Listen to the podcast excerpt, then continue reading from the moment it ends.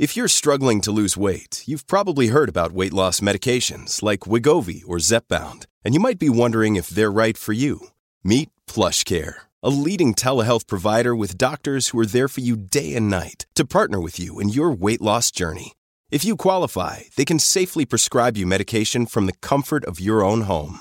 To get started, visit plushcare.com slash weight loss. That's plushcare.com slash weight loss. plushcare.com slash weight loss.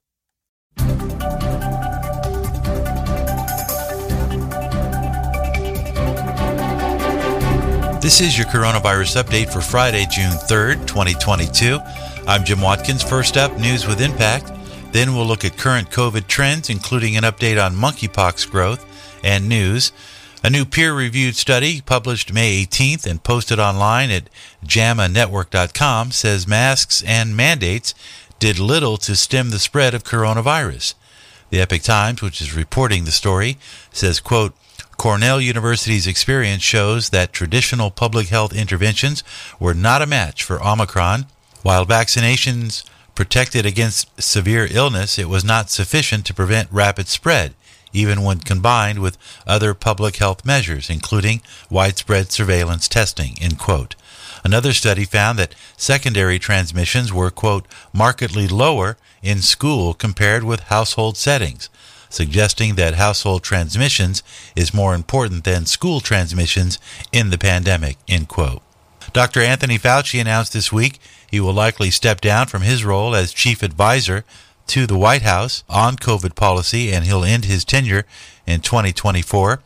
Fauci, 81, is both chief medical advisor to the president and the director of the National Institute of Allergy and Infectious Diseases, a position he's held since 1984.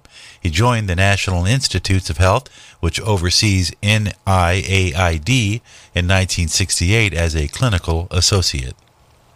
Pfizer's COVID 19 pill helps reduce COVID 19 hospitalizations and deaths in the elderly, but provides no strong benefit for those under 65, according to a new study analyzed over 109,000 participants eligible to get the Paxlovid COVID antiviral pill. For those over 65, hospitalizations and deaths were much more likely to occur in those who did not get the pill, according to the study. But for younger persons, the pill appeared to make little difference. Approximately 0.6% of younger people who took Paxlovid were hospitalized, compared to 0.5% of those who didn't get the pill. A controversial new report published this week in the Epoch Times states researchers have confirmed that it's it's not the SARS-CoV virus itself damaging the body's cells, but its spike proteins and it does this by binding ACE2 receptors, which can lead to mitochondrial damage, according to the report.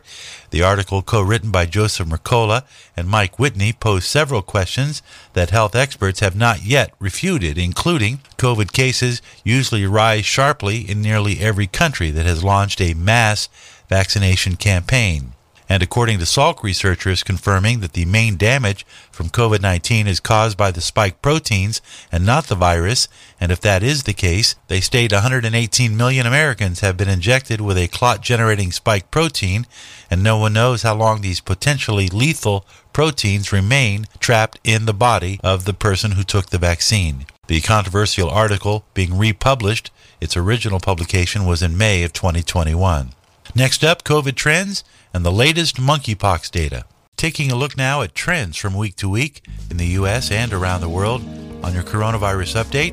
In the U.S., 216 deaths were reported from COVID related illness. The daily average now in the United States down 40% from week to week.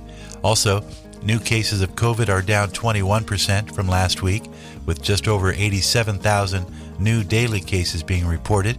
That's down from over 111,000 the week previous. New York, Massachusetts, and Colorado reported the highest number of COVID deaths on Wednesday. No state exceeded 30 deaths in the last 24 hours. Half the country reported zero deaths on Wednesday in the last 24 hours from COVID.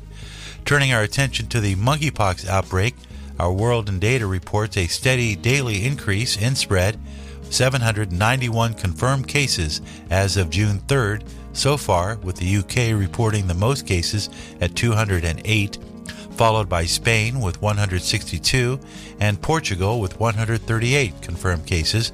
Monkeypox is generally spread through skin contact and is believed to have erupted during a fetish festival in Antwerp in early May and a similar regala in Spain the following week. Authorities say most of the spread has been through sexual contact of gay men at those events. The United States has reported 14 cases so far. And finally, global new cases of COVID have declined by 19% from week to week, according to the World Health Organization, and deaths from COVID 19 are down 16% to just over 1,230 deaths globally being reported on average per day. More updates early next week. We'll bring you this report, and we encourage you to share the information. Facts, not fear. This is your coronavirus update for June 3rd, 2022. I'm Jim Watkins.